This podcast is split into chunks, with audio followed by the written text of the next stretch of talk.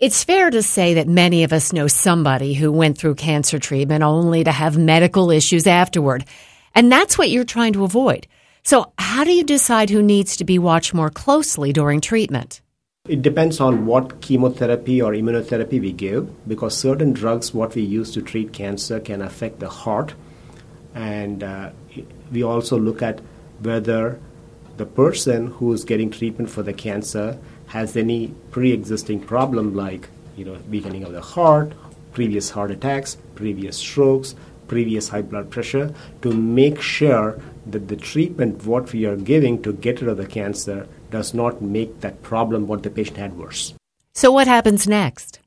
So that, that's the reason why they first see us as oncologists and when they come to see us for the first visit we tell them you know the reason why we give the treatment that is to get rid of the cancer. And we look into their past medical history. We see whether they have high blood pressure, have had any blood clots, uh, or any heart attacks in the past. And that would help us screen them uh, to see whether they need a cardio oncology evaluation. The other big part of this whole problem is we use some drugs to treat the cancer, which do an amazing job to get rid of the cancer. However, even though they are cancer free after a few months, they find out, oh my God, the chemotherapy got rid of my cancer, but in case, you know, after that it caused a blood clot or it increased my blood pressure. So what we do is, you know, we look at the medicines what we're going to give the cancer patient and see what the risk is. We calculate the risk, and depending on the, the risk factor, we decide that person needs to get and get into the cardio oncology program and see one of the doctors to make sure that no harm will be done you know, from, from the treatment what we are giving to the patient. What can you do to protect the heart?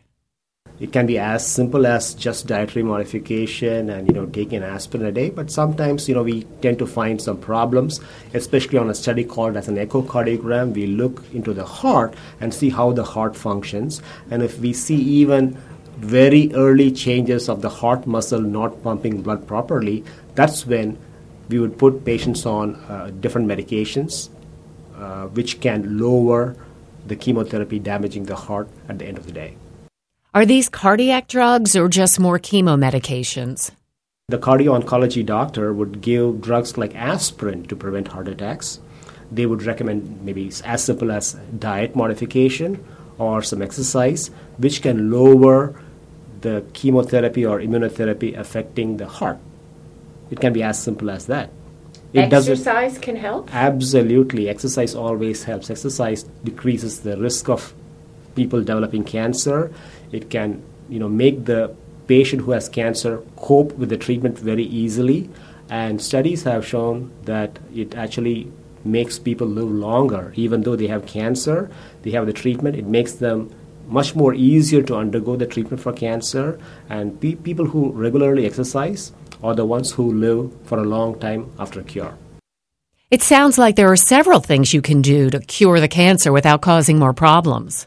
As you know, uh, cancer survivor number is going up very rapidly. A lot of majority of the patients survive cancer, unlike how things were five years ago, which is a very good thing.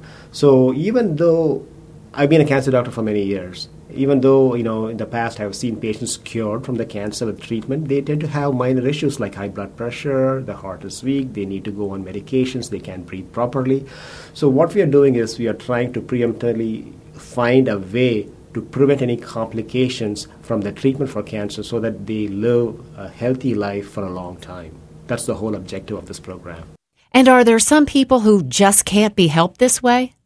Sometimes we give chemotherapy to prevent cancer coming back. You know, the common situation is someone who has cancer comes to the doctor, we do surgery, remove the cancer, but you know we assume that there might be some microscopic cells left behind, and that's the reason why patients present with cancer five years or ten years later. Very common in patients with uh, breast cancer. So we give chemotherapy for those patients. But if the patient already has a lot of heart problems, and if we think that the chemotherapy is going to make things worse, we don't give the chemotherapy or the immunotherapy. We just watch them very, very closely. If we think that the risks of giving chemotherapy outweigh the benefits, we watch them very closely uh, and uh, make sure that the cancer doesn't come back. And if we need to do the chemotherapy at some point, if we are very worried that the cancer is going to come back, then I guess we do the treatment. Dr. Thirumaran, thanks so much. It's wonderful to hear how doctors are working not only to cure cancer, but to help the patients avoid issues down the road.